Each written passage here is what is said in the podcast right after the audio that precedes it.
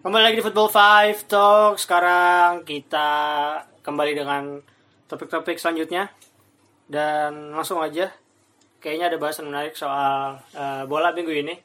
Kita baru aja mendapat kabar bahwa tim nasional U23 kita itu gagal melaju ke putaran final Piala Asia U23 2020. Tuh.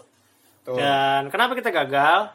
Di sini udah ada Wanda yang akan nemenin gue ngobrol soal faktor-faktor kegagalan timnas U23 nanti di eh, bukan nanti kemarin, Kemarin. di Piala Asia kualifikasi Piala Asia di Vietnam. Kalau dari Wanda langsung aja deh Wan. Kita udah juara nih di AFF U22. Dilulukan banyak eh, publik masyarakat lah dan optimisme kita cukup tinggi kemarin bahwa eh, kita udah ngalahin Thailand, kita udah ngalahin Vietnam dan bakalan eh, pada pede lah intinya kita bakal melakukan hal yang sama di kualifikasi ini. Cuma ternyata yang terjadi justru benar-benar 180 derajat dari yang kita harapkan. Ada apa menurut lo?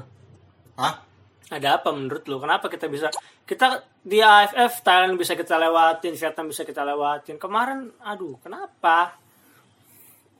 Ya masalahnya sih banyak ya dari internal sama eksternal itu dapat ada masalah timnas kita dan kalau soal eksternal ya itu udah bertahun-tahun lah. Masalah eksternal di timnas mau di senior atau di kelompok umur pasti ada eksternalnya lah.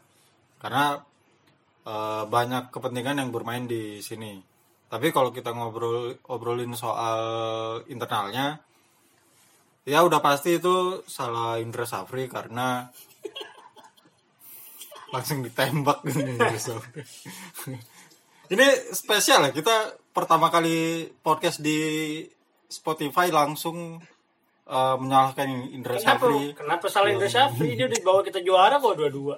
nah itu dia masalahnya dia kayak apa ya udah cukup sangat puas dengan hasil Piala AFF kemarin eh iya.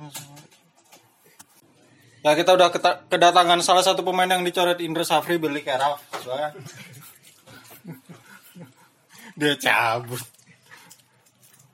Ya kalau dibilang melanjutkan yang tadi sih memang Indra Safri ya kita nggak bisa salahin pemain lah karena pemain cuman Ikut ah, aja. ikut aja Apa kata agen? apa kata manajer apa kata aduh kata agen lagi. pemain kan cuman ngikutin apa yang diperintahkan sama pelatih di lapangan ya apa yang harus dilakukan eh, pemain itu kan sesuai instruksi pelatih jadi mau kalah mau menang itu tetap tetap eh, andil pelatih gitu kan. Nah kalau Indra Safri ini secara permainan itu eh, ini di luar dari eh, pemanggilan Ezra sama siapa? Sadil dan Egi. eh Ezra lagi. Ya Sadil sama Egi di luar dari itu gue lihat sih permainan timnas U23 kemarin jauh dari harapan jauh dari apa yang kita lihat di Kamboja karena nggak ada aduh nggak ada umpan-umpan manja kalau kata Bung Jebret nggak ada nggak ada apa ya nggak ada tusukan-tusukan yang membahayakan lawan. Bahkan kalau kita lihat Marinus itu dia sama sekali nggak ada di depan kotak penalti ya. Dia dia lebih sering jemput bola ke belakang karena yang dari lini tengahnya itu benar-benar nggak bisa menyuplai bola ke depan gitu itu eh, terbukti lah kenapa kita nggak bisa apa nggak bisa mencetak gol. Kan eh, lawan Thailand lawan, Vietnam kita sama sekali nggak nyetak gol. Bahkan peluangnya juga nggak terlalu banyak kan. Itu bisa kita lihat dari Marin, Marinusnya yang terlalu main ke belakang Eginya yang eh, sekali gocek udah kerebut terus dia nggak bisa ngerebut bola lagi itu udah udah kelihatan lah kalau gue bilang dari internal sih itu masalah ya permainan kita yang nggak nggak bisa apa nggak bisa improve dari uh, performa pas di Kamboja gitu itu ya terlepas dari Di gua sih- Kamboja, di Kamboja kita punya Anton Rivaldo Ferre, ya kan? Iya. Yang eh, dan di Kamboja pula kita tanpa Egi, tanpa Ezra, tanpa Sadil gitu. Tapi eh, tanpa mereka berempat, eh sorry, tanpa mereka bertiga dengan kehadiran Todd Ferre, kita bisa juara gitu. tapi ternyata kemarin di Vietnam justru itu mm, berbanding terbalik lah kayak yang gue bilang tadi di awal.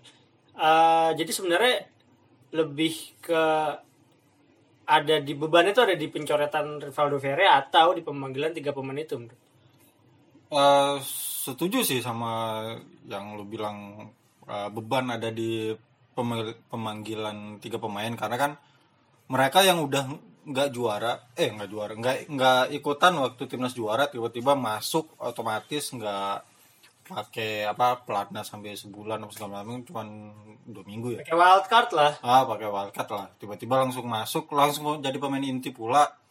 Gua rasa sih uh, beban mereka lebih gede dari pemain lain dan uh, pemain lain pun gua gua meyakini pemain lain itu punya kayak kecemburuan ini ya kece- kecemburuan sosial ya karena mereka yang udah dari awal terbentuknya tim ini dari uh, dari 25 awal, dari awal tahun lah karena persiapan timnas U22 sendiri Iya. waktu masih U22 aja dari awal tahun 25 pemain sampai dikerucutkan jadi 23 pemain itu mereka yang udah bahu membahu untuk um, mencari satu slot di timnas tiba-tiba uh, disingkirin gitu aja kan bakalan jadi ada sedikit friksi yang kita nggak tahu.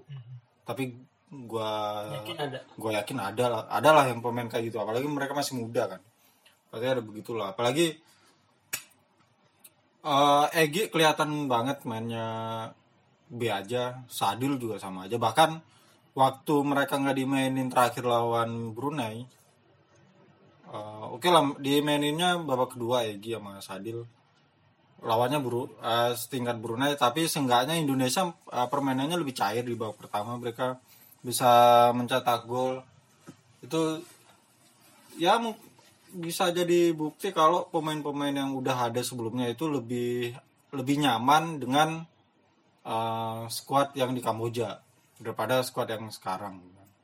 Karena terkesan lah eh, terkesan banget kalau Indra Safri menganak emaskan dua orang ini. Ya walaupun mainnya di luar negeri gitu kan. Ya, tetep aja sih. Berarti eh, kalau dari yang lu lihat sendiri gue jadi wawancara Wanda ya? Pergantian. Eh, iya berarti eh, kita udah juara di Kamboja dengan pemain-pemain yang itu. Terus Indra Syafri masih memaksain eh, ya dalam tanda kutip memaksakan pemanggilan tiga orang walaupun pada akhirnya cuma dapat dua orang satu di ban sama FIFA kalau yang lihat memang ada ada alasan tersendiri nggak ya Indra Syafri memanggil Sadil dan Egi untuk tim? Karena kan ya mungkin satu sisi eh, Egi punya reputasi main bagus sama Witan terus juga Sadil di edisi edisi sebelumnya. Pokoknya timnas generasi ini ketika mereka main ada di satu tim ya menang besar lah walaupun tidak pernah berujung gelar. Sekalinya nggak ada dua orang ini tiga sama Ezra. Ya Ezra kan pemainnya Luis Mia sekalinya nggak ada dua orang ini ya kita bisa juara gitu. terlepas dari Thailand yang nurunin tim kedua Vietnam yang nurunin tim kedua cuma seenggaknya maksudnya kan kemarin kita eh, ngelihat ada sosok baru di di tubuh tim yang ternyata bisa krusial juga tanpa kehadiran dua orang ini. Marinus yang berubah eh, drastis banget dari yang tadinya individualistis banget sampai yang bermain untuk tim sampai tiga gol dia cetak. Terus ada Genzola yang jadi jangkar baru di tengah kenapa Indra Syafri masih masih ya memaksakan dua orang ini sih? Menurut lu ada pertimbangan? Ya toh terbukti dari sisi serangan dua orang ini justru malah ngeganggu skema yang udah ada sih kalau menurut gua. Kalau menurut lu gimana? Kalau eh, kenapa pra- jadi kenapa Indra Syafri jadi manggil dua orang ini sih sebenarnya? Prasangka baik gue ya ini. Dia dia itu pengen menyempurnakan eh, tim yang ada menyempurnakan eh, skema yang udah dia bentuk eh, selama ini mungkin dia mikirnya eh, skema gue bakalan makin mateng kalau ada dua pemain ini gue rasa sih pertimbangannya itu cuman eh, kita nggak tahu apa yang di lapangan apa yang di lapangan terjadi sama ya sama semua pemain 11 pemain di lapangan lah. Tapi kalau dari lo gimana? Maksudnya dengan yang tadi gue bilang ya, eh, setujukah atau lo punya eh, obrolan-obrolan bis lain yang mungkin bisa lebih menjelaskan kenapa Indra Sapri begitu ngototnya sampai ngancem-ngancem eh, pemain yang nggak masuk apa yang nggak mau main untuk timnas bakal dicoret? Ya kalau gue sih nganggapnya memang orang ini ingin mencoba semua pemain yang dia merasa dia pernah didik dia pernah dia merasa dia tahu lah dia dia dia pemain-pemain terbaik dari seluruh eh, kepulauan ini eh, dipanggil gitu sama dia. Karena kan sebelumnya juga dari tim yang ada sekarang ada pemain-pemain yang udah dicoret kayak Alan Lestaluhu terus juga terakhir Todd Valverde walaupun sebenarnya itu tim intinya dia. Hmm, menurut gue sih kenapa pemanggilan Egi sama Sadil ya dia mau tahu sejauh mana sih anak ini eh, berkembang di luar negeri. Cuman menurut gue memang gue harus bilang di sini gue agak kurang setuju sama pemanggilan dua anak ini selain memang terbukti nggak mengubah permainan kita secara signifikan satu sisi memang ya kita nggak ganggu mereka lagi belajar di luar negeri saya Sadil yang lagi bagus di Pahang terus Egi lagi coba untuk nembus tim utam di Polandia yang katanya kita mau punya pemain berkualitas di masa depan toh masih diganggu juga gitu nggak apalagi ini cuma sekelas kualifikasi Piala U23 gitu. Piala Asia oke lah Piala Asia itu eh, turnamen utama cuma ini kualifikasi U23 bukan putaran final Piala Asia U23 pula gitu. Jadi kenapa nggak coba untuk pede sedikit dengan tim yang ada? Ini ini ya ini pendapat gue pandangan sebagai orang luar. Tentu di dalam ada ada pertimbangan lain yang memang gue nggak tahu faktanya seperti apa dan memang gue nggak perlu tahu. Intinya kan dari yang udah ada kita udah ngelihat eh, bagaimana bagusnya timnas gitu dari dari Gianzola cuma cuma cuma ber berapa berbekal Gianzola, Witan, Marinus, Rivaldo, Sani Rizky. Jadi eh, ya tim yang kita nggak usah terlalu egosentris atau sadil sentris lah. Kalau gue bilang ini tuntutan sponsor, gue nggak tahu. Ini ini ini udah ekstrim kalau udah ngomong sponsor. Ini benar-benar bukan ranah kita. Cuman memang ya terkesan lu jauh-jauh dari Eropa. Pemain Eropa mana sih yang apa tim negara Eropa mana yang negara lain mana? Gak usah jauh-jauh ke Eropa Thailand pun. Di U22 kemarin dia nggak nurunin tim utamanya karena dia tahu prioritas mereka mereka tuh tahu prioritas yang harus turnamen harus diprioritasin gitu. Mereka lebih prioritas ke kualifikasi Piala Asia dibanding Piala AFF gitu. Dari ini aja udah ngelongkap dua tingkat AFF Asia U23 gitu. Jadi dari Thailand aja kita bisa belajar lah eh, untuk memilah-milah tim yang mana harus diprioritaskan. Ya kalau memang PSSI ada target lain ngejar ngejar target trofi kan kita nggak tahu. Cuman terbukti dengan ngejar mengirimkan rating kali ya. ngejar rating kali ya. rating bisa kali bisa jadi. Itu kan balik lagi ke tuntutan sponsor. Dengan dipanggil Egy sama Sadil menurut gue bakal banyak yang nonton. Karena kan may- mayoritas masyarakat sekarang ya ya nggak tahu lah. Mereka taunya Egy aja.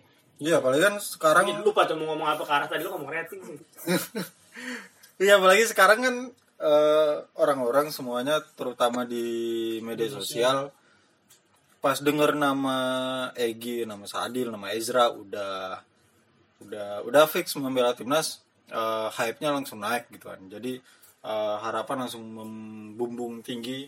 Nah itu dia, makanya gue sih gue sih pengennya bukan bukan terus menerus menyoroti timnas ya, gue pengen mengedukasi masyarakat bagaimana cara menjaga ekspektasi sih sebenarnya. Gimana cara lu eh, ya udah ini sepak bola memang hiburan, cuman eh, ketika lu overhype justru jadi bumerang sendiri. Ya lu nggak bakal ngeliat timnas kita juara di tim nasional senior putra. Semua kan muara. Kalau kata seksi PSSI semuanya muaranya ada di eh, tim nasional senior putra kan. Eh, terlepas dari masalah yang ada kalau timnas kita juara-juara aja menurut gue nggak ada masalah.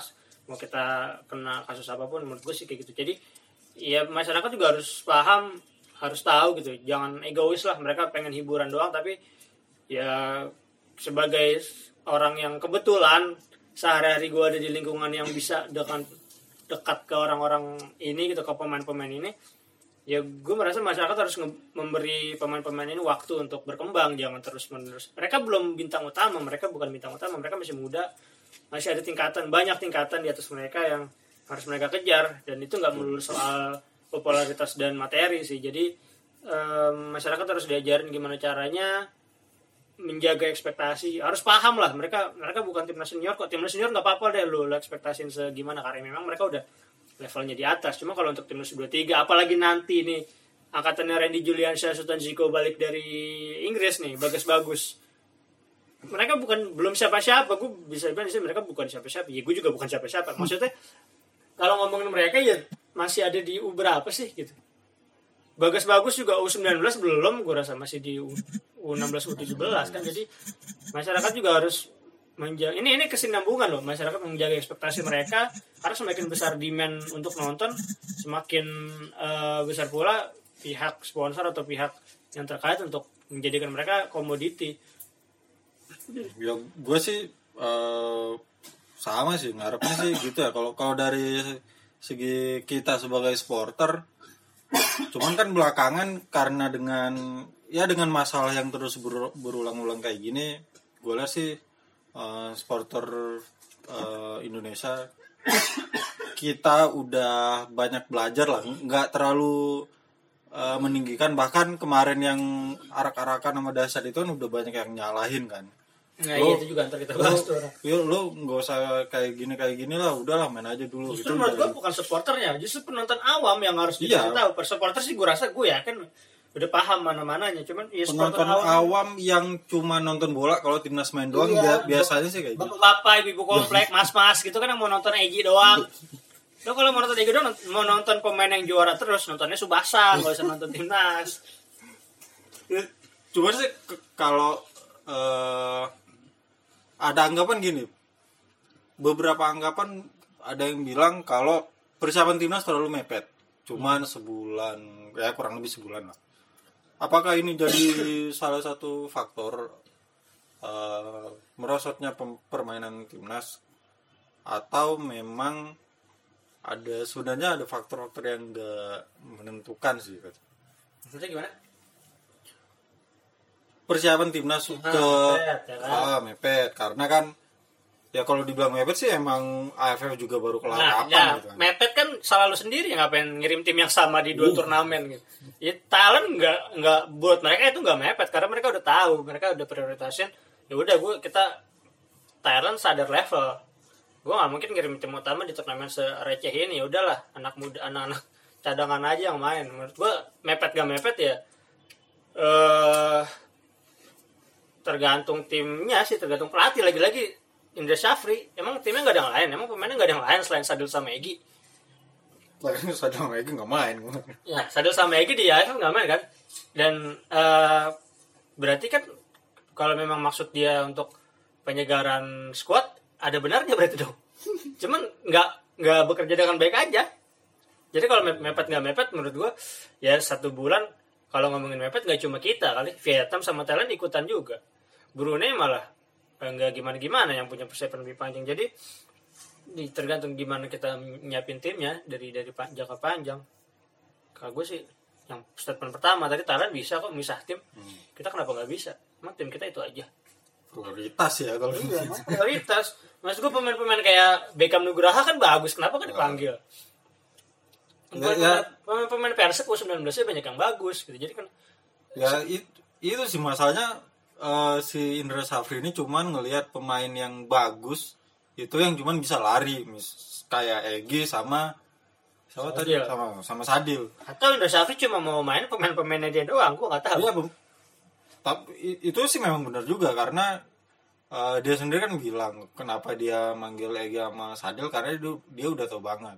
Sedangkan Ezra waktu itu di agak di keep karena belum pernah lihat dia main kan. Iya karena memang Ezra mencuatnya bukan di tangan Indra Safri. Kebetulan emang timnya lagi Luis Mia yang megang.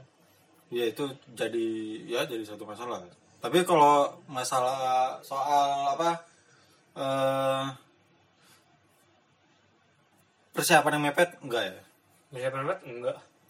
Dua, dua, dua kontestan itu bisa.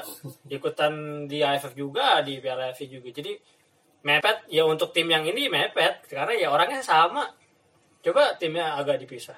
Di, di, di, di, disiapin tim yang lain. Mungkin menurut tim yang memang udah siap disiapin untuk kualifikasi sama diturun sama AFF buat mereka itu nggak mepet.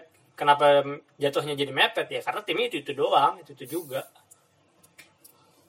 Itu kalau dari dari luar apa tuh? dari luar apa Ya kan tadi ini kan ya kita ngomong internal kan, nah internal tim. Kalau dari eksternal, ya, tadi kita udah colong-colong dikit sih sebenarnya nonton awam kita tuh terlalu eh, membintangkan orang-orang ini bahkan sejak dari usia kandungan. Maksudnya usia masih ada di tim nasional kelompok umur eh, itu langsung dilulukan. Ya kita nggak bisa bohong, memang rasa haus akan sepak bola di masyarakat kita tuh tinggi banget. Ya, tapi ya harus dijaga kan kita minum juga kebanyakan nggak nggak bagus dan ini juga kita menggandung menggandrungi timnas harus memang ingat levelnya gitu. Timnas ini eh, mereka masih anak muda mereka masih butuh banyak yang harus mereka kejar di luar materi dan popularitas. Karena semakin tinggi permintaan untuk nonton ya semakin besar peluang mereka untuk terkenal semakin besar juga peluang untuk ya lupa sama target awal gue harus jadi pemain bola bukan jadi eh, pemain sinetron atau bintang iklan atau host acara eh, outdoor gitu. Jadi ya kita nggak mau lah ada samsir alam samsir alam selanjutnya Samsir Alam itu kayaknya eh, apa ya? Pengecualian sih ya. Pengecu- eh, dia waktu muda oke lah bersinar. Samsir Kan- Alam waktu tapi muda itu nggak kayak- juara juga. iya samsir Eki emang pernah juara Ya enggak sih. Eh, Seng- Sengaja pem- pemain se apa se selevel eh selevel se Samsir Alam waktu muda itu juara. Samsir Alam waktu muda itu kayak Egi yang kita lihat sekarang Hmm. Samsir Alam sejago itu dulu ya. free kick lawan Hong Kong cuma 16 bet- 16 detik golin lawan Hong Kong kalau nggak salah jadi Iya. sejago itu anak itu jadi tapi mereka dia nggak pernah nongol ke senior jadi ya masyarakat juga harus tahu ini eh kalau tim nasional yang utamanya ya tim nasional senior gitu anak-anak muda ya biarin aja lah juara boh toh bonus yang mereka kalau kata coach Yahya kan intinya mereka suka dulu sama sepak bola. Mereka tertarik dulu sama eh, fokus dulu sama target mereka gitu. Masalah nanti materi bisa datang nyusul lah. Kalau dari fak- faktor internal penonton ya itu juga kenapa mereka bisa diundang ke ke dahsyat gitu. Ngapain lo ngundang tim nasional ke acara yang penonton di situ aja nggak tahu siapa yang mereka tonton pada saat itu gitu mereka nggak peduli siapa yang naik eh siapa siapa yang mereka tonton mereka peduli bayaran setelahnya gitu. Jadi ngapain dipanggil? Ya entah memang itu apresiasi ngasih hadiah motor per anak. Menurut gua akan lebih elegan dengan caranya Irwan Musri.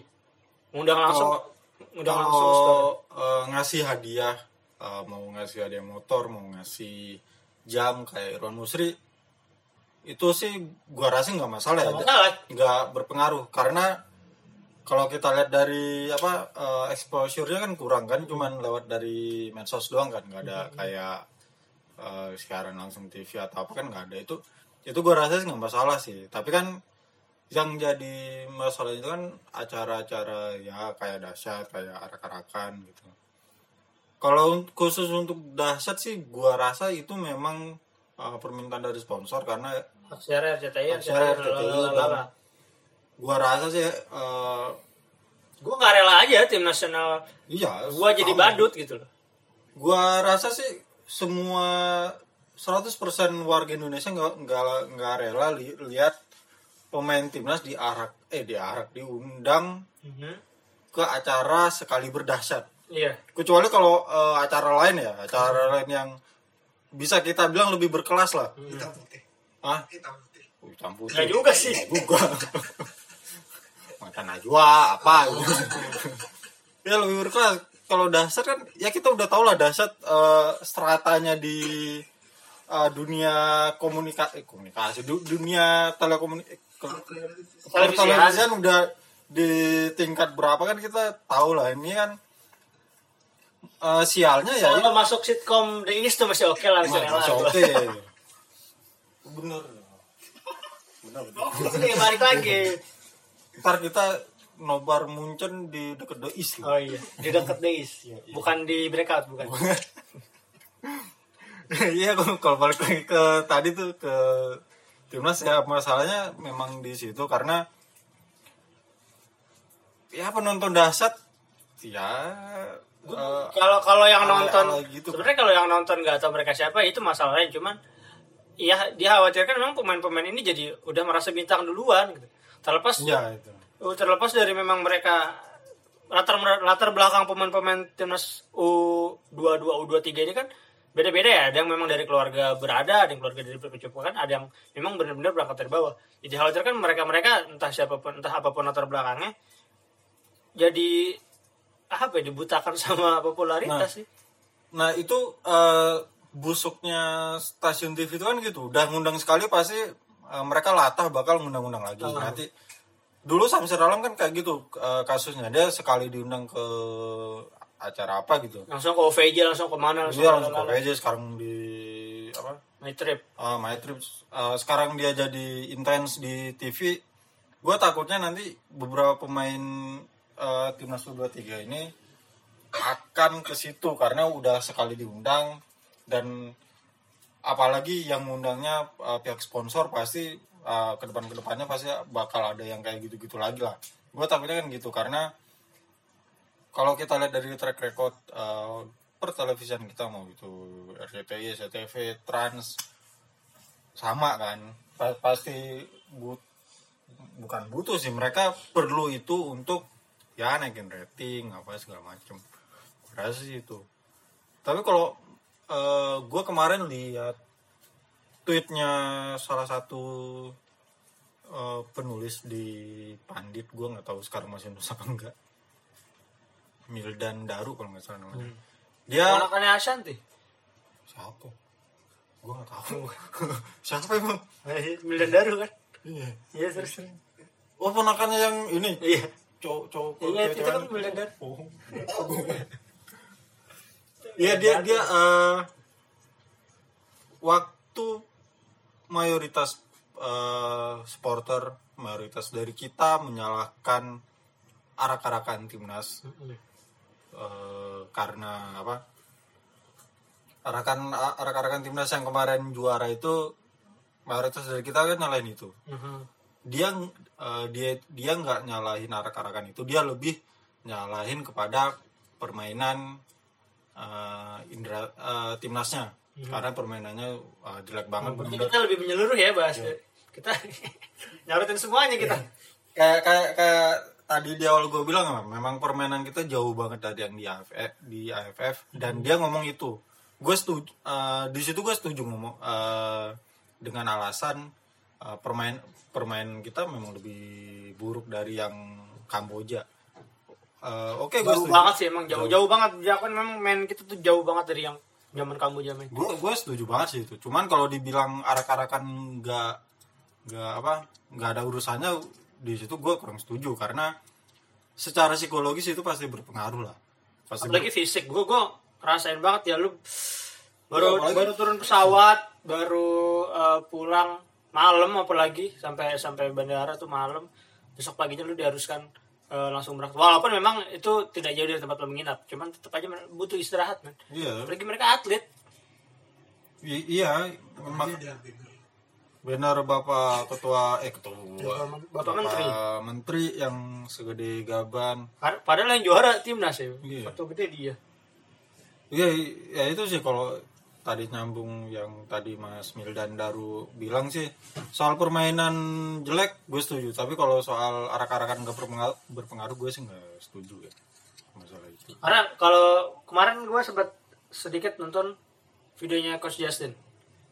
Iya. Iya, Coach Justin bilang memang jangan nyalahin Egy, jangan nyalahin timnas eh timnya karena memang mereka nggak punya kuasa untuk menolak panggilan ke mana-mana. Ya, jadi di sini kita memang bilang justru kalau untuk urusan eh, panggil sana sini, tampil sana sini itu memang jelas bukan salah pemain, salah di manajemen ya. Kenapa? Em, ya sebegitu mudahnya melacurkan pemain-pemain ini ke acara-acara itu gitu terlepas dari butuh sponsor atau gimana atau memang ada orang yang berbaik hati untuk memberi apresiasi ya kita apresiasi juga cuman ya kita harus eh, lagi-lagi harus aware lah sama fungsi laten gue yakin semuanya aware iya sama pasti. fungsi latennya ya bukan bukan belum belum efek manifest ya fungsi laten dari eh, keliling sana sini ditangkap sana sini menurut gue gue yakin semua kita udah pada tahu efeknya apa cuman ya masih aja ada orang yang eh, yaudah nggak apa-apa lah dapat duit ini ya mungkin untuk ke depannya ya eh, antara PSSI mungkin juga Kemenpora karena eh, turut andil dalam arak-arakan itu mungkin pihak eh, manajemen timnas manajemen timnas ya bukan PSSI itu bikin kayak deal-dealan sebelum eh, semuanya terjadi. Ini bikin deal-dealan kalau kalau gue juara udah nggak usah ada apa-apa penyambutan oke tapi nggak usah pakai apa-apa. Ya bikin ya masa inilah deal- iya MOU yang remeh-temeh kayak tadi itulah. Itu kan remeh-temeh tapi kan eh, dampaknya kan eh, cukup besar ya selama ini terhadap eh, psikologis pemain ya apalagi kan ini kita menyangkut pemain-pemain usia muda Hmm. yang rata-rata uh, di bawah 22 tahun itu kan uh, sangat riskan kepada psikologisnya, kepada rasa kepercayaan diri pemainnya juga. gitu. Jangan kan pemain muda kayak U23. Kita ingat 2010 timnas senior. Kita tuh hampir juara. Cuma sebelum final pemain-pemain ini udah ditampil ke mana-kemana udah. Baru sampai semifinal aja udah diundang ke ini, diundang ke ini. Irfan Bahdim exposure-nya seperti apa dulu sampai-sampai wawancara sama Indah Kalalo, Indah Kalalo nyamperin ke hotelnya. Itu Ah, ya belum juara, final pun belum, tapi pemain-pemain ini dibiarin sama media. Alfred Riedel waktu itu kan sempat marah. Pemain gue bukan eh, pemain sirkus. Nah, kita butuh pelatih-pelatih yang tegas kayak Alfred Riedel lah. Kalau masalah kedisiplinan ma- kayak gitu ya. Alfred Riedel gue rasa lebih cocok jadi pelatih fisik. bukan pelatih kepala. Eh, sebenarnya Indra Safri sih gue yakin tegas sih. Cuman kan karena mungkin eh, orang Indonesia jadi yang orang yang di atas atas ini menganggap ah gampang lah di lobby lobby dikit kelar. Cuman kalau pelatih luar kan eh, pasti ada eh, sekat yang ter- yang tercipta antara pelatih sama ya katakanlah ber- yang punya kepentingan gitu kan. Pasti ada eh, rasa sungkan atau apa gitu. Cuman kan masalahnya karena Indra Sapri ya sama-sama Indonesia sama-sama punya rasa nggak enak lah istilahnya kan gitu. Kalau pelatih ke atasan kan ke orang yang lebih tinggi kan merasa nggak enak gitu kan karena sesama adat ketimuran. High context kalau bahasa komunikasi itu high context. yo Ya kan? masalah TV tadi yang timnas itu itu yang kayak tadi gue bilang. Eh pertele pertelevisian itu lagi. Ya perusahaan-perusahaan TV ini kan eh, emang latah ya. Kalau ngundang sesuatu itu pasti nyari yang lagi hype-nya apa. Mereka peduli apa soal prestasi? iya gue rasa mereka pas beberapa hari setelah itu lihat Google Trend wah lagi timnas lagi rame oke undang. Udah pa- pa- eh, itu pastilah pasti kayak gitulah. Dan dan gue yakin TV-TV kayak yang ada sekarang nyarinya itu doang. Dan mungkin ke depannya bakal ada pemain yang pemain U23 sekarang kan nanti habis dari Vietnam ke sini udah nggak ada apa-apa lagi kan pasti masih ada yang diundang apa segala macam kayaknya sih masih ada Pasti kan dari pemain-pemain yang sekarang tuh ada yang gagal tuh. ada yang gak jago lagi kan keseniornya kan.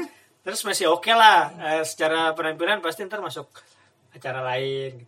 gue rasa sih kalau Egi balik ke- dulu ke Indonesia nggak langsung ke Polandia gue rasa sih pasti tetap di bakal ada TV yang latah pengen ngundang Iya, pemain-pemain macam Lutfi Kamal, Samuel Christiansen tuh.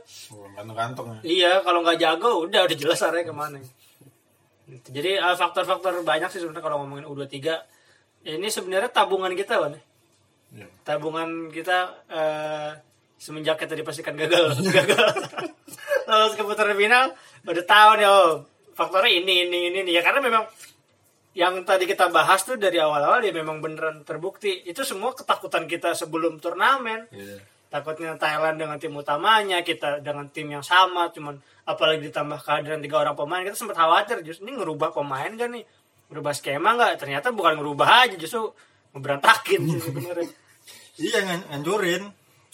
Dan bener tadi yang yang apa yang dibilang coach Justin gue gue sih belum nonton videonya ya tapi gue liat uh, tweetnya itu di Twitter ya memang Belanda permainan kalah nih Belanda kalah Belanda- pakai tambah nih kardus loh. karena, karena memang permainan kita memang ya jelek, memang busuk banget. Ya sisa kam di Kamboja nggak ada nggak kelihatan nggak kelihatan acan lah. nontonnya males Iya benar. Bahkan lawan lawan Brunei aja males banget nontonnya. bahkan lawan Brunei kita sampai kena kartu merah sampai kena kartu merah. Dimas Derajat jadi kiper lah Untung itu itu closing yang absurd sih buat timnas udah Itu eh, lawan Brunei ya. Gue kalau nggak salah gue baca itu statistik Indra Safri lawan Brunei itu selalu menang dan mencetak 13 gol. Hmm. tanpa kebobolan. Jadi ini pertama kali Indonesia kebobolan. Pertama kali juga Indonesia cuma bisa nyekor dua. lawan Brunei Kita Indra Syafri. Iya, iya. Karena Eh, dulu di Indra Syafri. turnamen Hasanah Bolkiah kita pernah kalah di finalan bro. Ya, dan itu bukan Itu bukan Syafri. Dan dari situ kita, kita lihat lah betapa absurdnya eh, squad yang sekarang gitu kan. Dengan segala macam apa? Hah? Yang apa?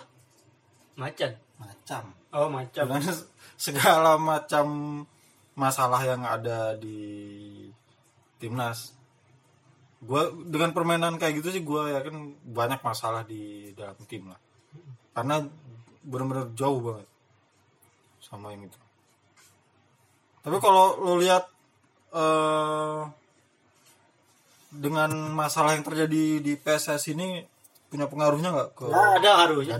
Nggak ada harus sama sekali. PSSI kapan bener sih? Tapi timnas kita beberapa kali juara gitu. Jadi menurut gua nggak ada nggak ada hubungannya antara eh kan sempat beberapa waktu lalu ada narasi eh Satgas Anti Mafia bekerja timnas juara. Tapi kan harus ingat timnas kita juara bukan cuma kali ini aja. Gitu. Sebelum waktu kemarin terakhir Randy Juliansyah juara U16 belum ada gonjang-ganjing soal pengaturan skor. Zaman dulu Evan Dimas juara 2013 kita masih eh iya belum belum gimana gimana belum ada Ratu Tisha di situ jadi suara orang lama masih zaman? Sekjen siapa ya dulu ya? Yang Evan Dimas ya? oh Ginca kan Nginca.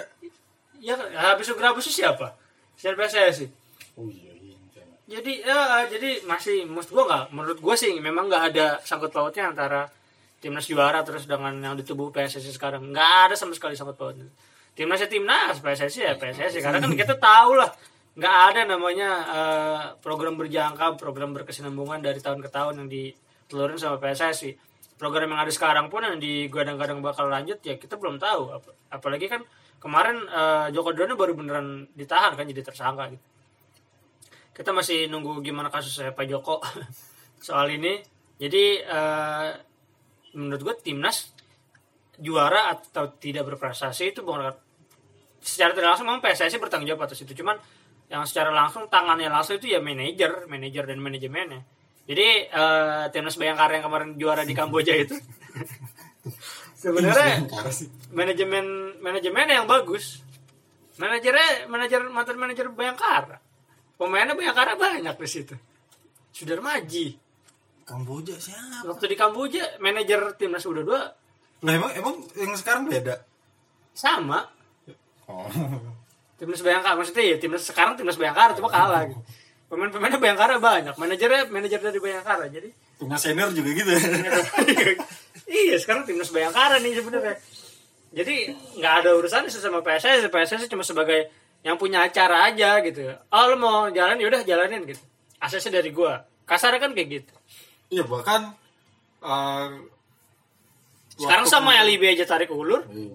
Ke- Kemarin terakhir yang timnas juara juga PS eh, di Kamboja juara PSS juga kayak lepas tangan ya maksudnya nggak ada andil apa apa dia arak-arakan Kemenpora Eh, apa dahsyat ya sponsor lah Orang sekjen aja bilang kita ke Kamboja cuma main-main kok. Dia juara. Kita buat uji coba doang buat ngetesnya juara gitu. Mana ikan lah. Jadi eh, serius sekarang. di giliran yang diserusin nggak dapet ya giliran yang main-main dapet. Emang gitu itu jadi eh, nggak ada urusannya sih Wan kalau antara prestasi. kita sama eh, program dicanangkan sama PSSI karena beda. Gue sih memang ngeliatnya beda beda tangan. Kalau kalau ngutip omongannya Taufik Hidayat saya bisa ngomong gini karena saya di dalam. Gitu.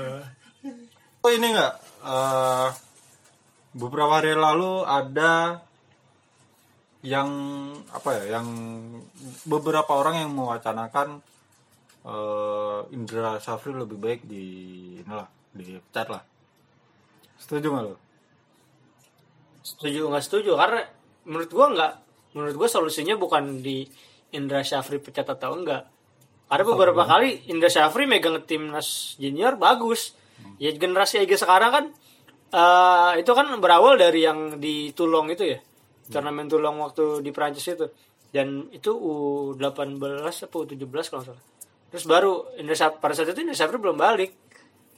Ya kan? Terus eh, nggak lama Indra Syafri dipercaya lagi untuk megang U19 setelah baru balik dari Bali United kalau nggak salah.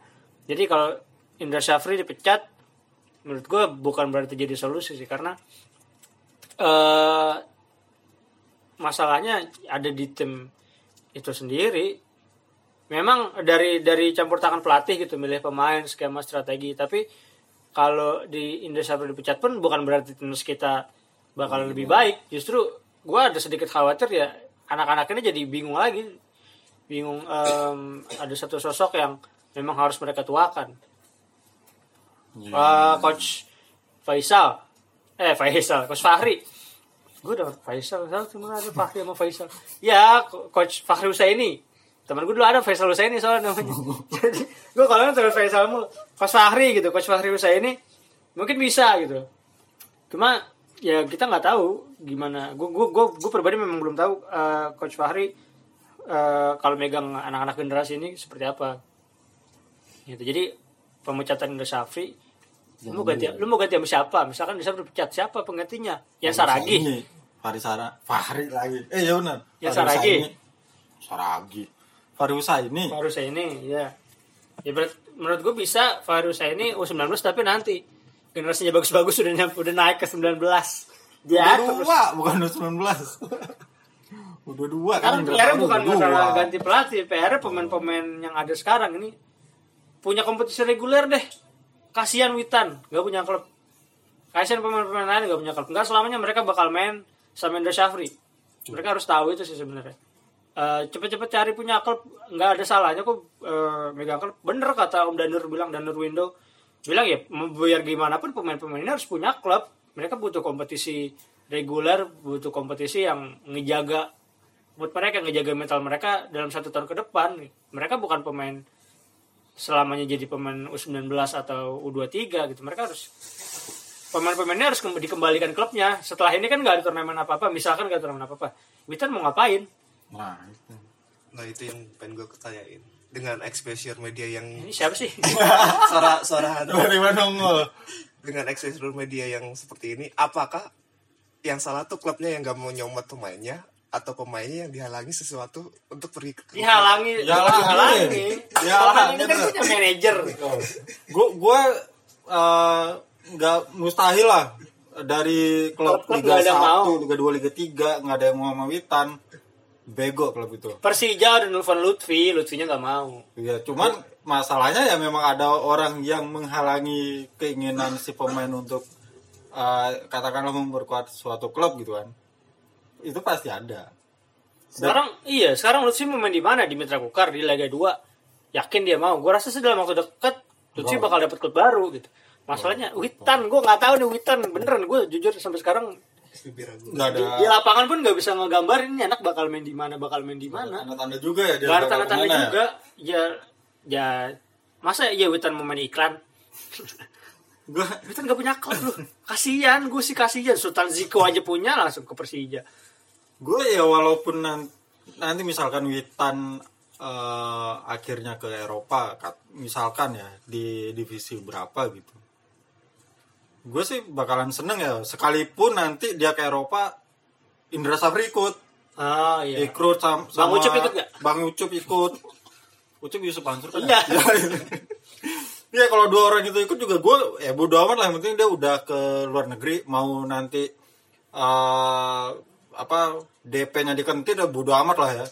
Gue kalau ketemu Witan gue tanya, lu mau main di mana sih sebenarnya? Gak usah Witan, Tristan Alif aja gue ketemu di GBK.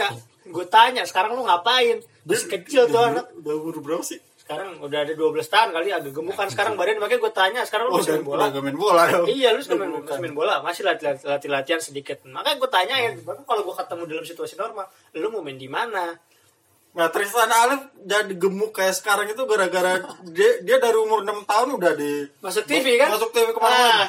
Guardiola ke sini dia dateng. Apa-apa, manggil Apa Tristan? Alif, Tristan Iya. Alif, suruh, suruh panas, suruh panas. Ngapain? Ketemu gue Tristan Alif musim lalu sih AFC, Persija lawan Tampils atau lawan Johor gitu. Pokoknya lagi di GBK lah. Ketemu lagi half time. Masih kenal loh. Masih tahu loh mukanya. mukanya. Tristan, gue sok kenal lah. Eh, Tristan, ngapain? Nonton bola kak? Iya iya nonton bola. Gue aja liputan. Masih main? Masih latihan-latihan sedikit. Tristan Alif aja ya sekarang orang nggak ada nggak ada yang bertanggung jawab kan atas terkenalnya dia gitu pernah ke Ajax sih kita nggak tahu di Ajax dia beneran trial atau beneran audisi doang gitu kan jadi eh, pemain-pemain ini setelah setelah timnas U23 Bayangkara ini selesai agendanya pelatihnya eh, dipecat ya bukan jawaban. Sebenarnya PR-nya bukan itu. PR-nya adalah balikin pemain-pemain ini ke klub. Sani oke punya Bayangkara. Eh Christian Samuel. Sih nggak punya klub loh itu anak. Nggak punya. Terakhir di terakhir di eh, dia ikut sama Abi ke Sriwijaya. Tapi Abi di Sriwijaya dia nggak tahu sekarang ngapain.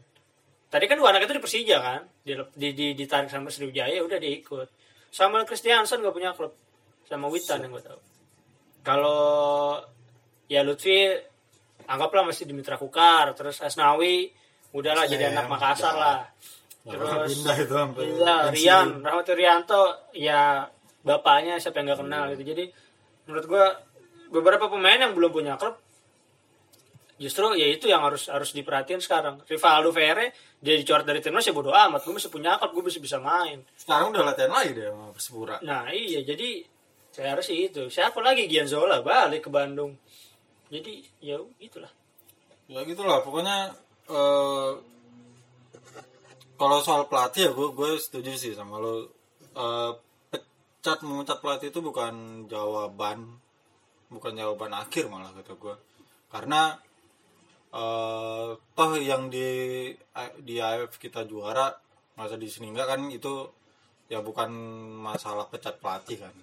Pelatih salah oke tapi pecat bukan solusinya masih ada solusi lain lah. Dan waktu untuk eh, event-event selanjutnya masih banyak. Ya Indra Safri masih punya waktu untuk eh, merenung apa kesalahannya. Itu mengurangi egonya untuk menghalangi, nggak menghalangi. Sih. masa apa bermunajat. Tuh menghalangi apa? Menghalangi pemain gue hanya meneruskan spirit di bus menuju Cikarang gue sih. Itu sih. Sudah kita sudah 47 menit mendekati 50 menit. Enggak. kita udah mengupas tuntas. konklusi konklusi. Ya konklusinya. Kayak udah gue jawab deh. Konklusi soal Witan ntar gua tanya sama coach Yahya lah. Oh iya kan ntar ketemu kita di Kemang Village. Ya gue nyusul deh kalau gue sempet jam 8 ini. Hah? jam 8 bisa lah. Iya saya nyusul deh Persija jam berapa kan? Iya, jadi jadi eh, Wanda konklusi deh. Itu tadi. Tanya kok saya masa depan Witan gue tanya sama coach Yahya. Soalnya kan dia eh, yang pas si game eh Asian Game ya? yang Asian Game lalu kan eh, dia yang ngomong kan kalau ada eh, squad talent dari Eropa. AFC U19 oh ya AFC U19 eh, dia ngomong langsung ada squad talent yang di dari Eropa yang ngincar eh, pemain itu. Tapi kan nggak jadi karena ya yang tadi sempat kita singgung juga kan. Nah bentar gua tanya lah sama beliau. Mungkin udah tahu jawabannya Witan mau ke mana. Karena kan masa depan Witan ini kan kita tunggu-tunggu sejak tahun lalu ya. Kita tunggu-tunggu karena dari awal kemunculan dia sampai sekarang dia belum punya klub. Sama kasusnya kayak waktu itu Evan Dimas harus punya klub. Ujung-ujungnya dia balik ke Bayangkara ya kita rada sedikit kenes tapi udahlah seenggaknya dia punya klub. Punya klub main di eh, secara kompetitif. Karena kan itu yang dibutuhkan semua pemain. Kalau dari gue memang kesimpulannya timnas U23 eh, harus melepas ketergantungan dari Sadil dan Egi gue harus sebut nama jadi ya karena Egi dan Sadil sebenarnya Egi sama Sadil ini bukan bukan keterga apa timnas nggak tergantung sama orang ini berdua. Timnas Syafrin. Ya, udah lu udah konklusi lu udah. Ya karena nggak selamanya Egi sama Sadil itu jadi jawaban lah. Sejago semumpuni apa pun mereka. Intinya pemain-pemain muda kita ini harus punya skema cadangan harus punya cara bermain yang lain lah. Karena nggak selamanya pemain ini bisa fit setiap saat gitu. Buktinya lagi fit aja mereka kemarin nggak maksimal. Ya bukan maksud menjatuhkan menjadikan mereka kambing hitam cuma setidaknya ini pelatih ngapain manggil mereka berdua? Ujungnya kan merusak skema yang udah ada. Sebenarnya itu harus sebenarnya nggak cuma untuk udah tiga sih untuk untuk senior untuk timnas kelompok mana pun harus melepaskan ketergantungan sama satu atau dua pemain gitu. Jadi benar-benar main sebagai tim walaupun memang ada satu dua pemain yang jadi pemain kunci tapi tidak ter- ketergantungan. Dan itu harus dicari cara bermain yang lain gitu. Kalau gue sih gitu. Ya sekian aja dari Football Five Talk kali ini. Kita udah memasuki menit ke 50 kita ketemu lagi minggu depan. Gua Abdillah. Wanda. Pamit